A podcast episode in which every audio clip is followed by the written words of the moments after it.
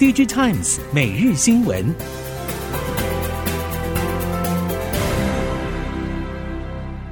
听众朋友们好，欢迎收听 DigiTimes 每日新闻，我是翁方月，现在为您提供今天的科技产业新闻重点。首先带您关心。Meta Platform 在 Connect 大会上正式发布新一代虚拟实境头戴式装置 Quest 3，同时也发表新一代与雷朋联名的智慧眼镜，以及传闻已久的人工智慧聊天机器人。Meta 在会中介绍，Quest 3可以借由装置侧边双点击进行 VR 和 MR 模式切换，而新一代与雷朋联名的智慧眼镜比前一代更贴近一般眼镜或太阳眼镜设计，希望借此扭转第一代近乎失败的表现。至于 Meta 新发布的人工智慧聊天机器人，包括提供数十款个性化 AI 聊天机器人服务。自家品牌 Meta AI 生成式人工智慧助理将支援 WhatsApp、Messenger、Instagram 和新硬体产品。俄乌战争爆发，扰乱全球能源市场，带动再生能源发展，重塑国际能源市场。除了欧洲国家间的跨国再生能源交易市场规模进一步扩大之外，东协正在建立的跨国再生能源交易市场也因此进入建构与快速发展的阶段。根据日本经济新闻报道，东协的再生能源跨国交易市场目前以新加坡为中心。东协的汶莱自产石油有多余，而且可以外销。位在热带雨林区的东协各国有名列世界前茅的太阳能与水力发展潜能。越南与寮国还有季风的风力发电，都是新加坡进口再生能源的理想对象。根据外媒报道，印度电子和资讯技术部部长近期在美光印度新厂的动图仪式表示，美光已经开始关注到印度在半导体领域取得的进展。美光在印度的投资也说明其认可印度总理所带领的政府在执行复杂的大型政策时具备的决策能力。此外，印度电子和资讯技术部部长近日也透露，印度政府已经收到两项大型半导体的投资合作提案，预计整体架构有望在未来数个月成型。尽管没有提到具体细节，但他还是强调，这些项目都集中在半导体领域，印度有望持续发展为全球半导体的领导者。丰田汽车旗下的一家子公司雅都玛，为了苹果新手机 iPhone 十五的上市而努力生产，以供应手机用高效能晶片所需要的半导体材料。亚都玛主要产品的耐高温特性可以应用在高效能晶片的制成，可以混入半导体封装的塑胶材料与基板的结合材料之中，让这些材料除了可以保护晶片之外，还能防止受热膨胀。除了用于 iPhone 十五，其他高阶智慧型手机、PC 等搭载的晶片也可以使用这款产品。华为新机 Mate 60 Pro 搭载的七纳米麒麟处理器问世之后，掀起中芯国际已经晋升先进制程阵营的讨论。但负责拆解华为七纳米手机的研究机构专家更点出，在美国出口管制中汽先进制程节点 EDA 工具的限制之下，华为海思与中芯国际又是如何取得 EDA 软体助攻？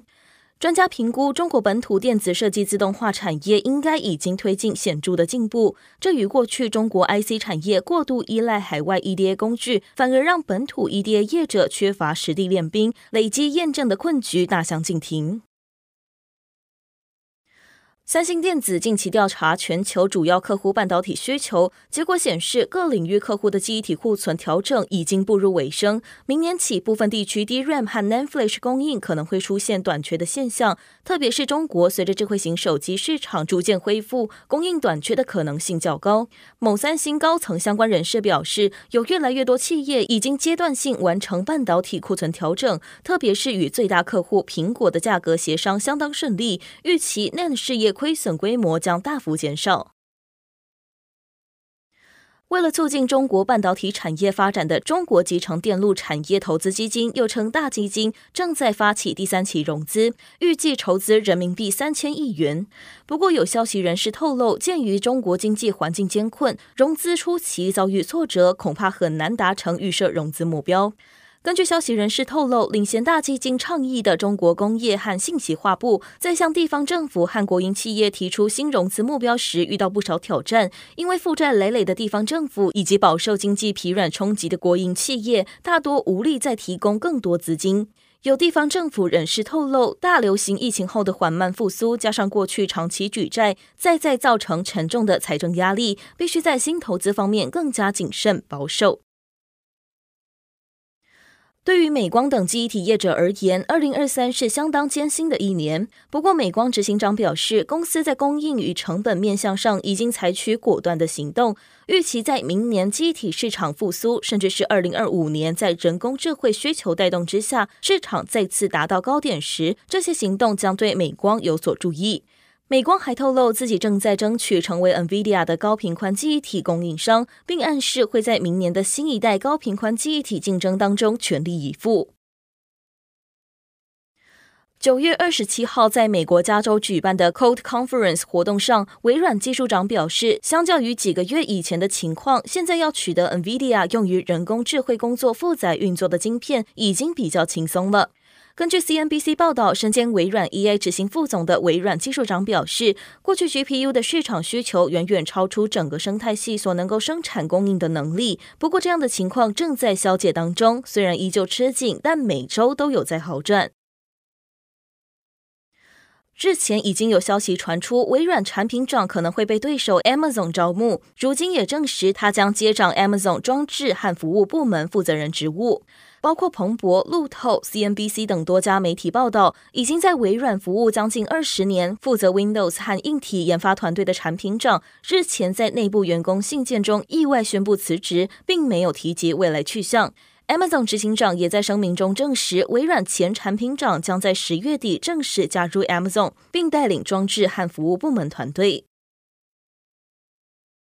云服务商机持续整合，易云股近日取得云富数位大约百分之三十一的股权，累积持股达到大约百分之四十一，让云富数位正式成为易云股子公司。易云股指出，双方可以互补，同时开拓国际市场商机，也加速易云股在多云整合解决方案布局。易运股指出，两个公司的结合将形成协同效应，加强对企业客户提供云端一站式的服务，同时提高规模效应，让客户受益于更高效的解决方案。透过加大对云富数位的投资，易运股能够在整个亚洲云端市场中获得更大的弹性和竞争优势。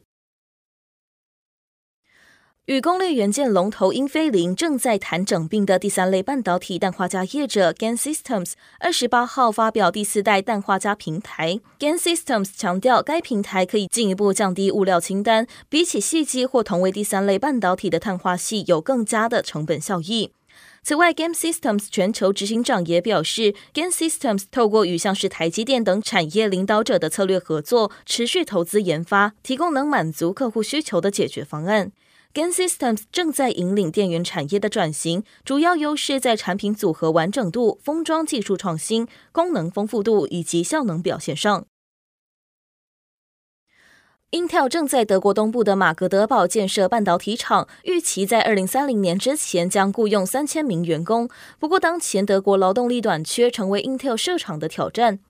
为了让马格德堡有足够的人员，Intel 预计将更多培训人员在培训的第三年送往爱尔兰的工厂训练。此外，Intel 高层也担忧用电成本的问题。根据欧盟数据，去年下半德国用电大户所需要支付的电价比法国和波兰高出百分之四十以上，但规模相当的厂房每期用电量大约是三亿度电。高涨的能源价格也增加 Intel 在德国设厂的难度。以上新闻由《Digitimes 电子时报》提供，翁方月编辑播报。谢谢您的收听。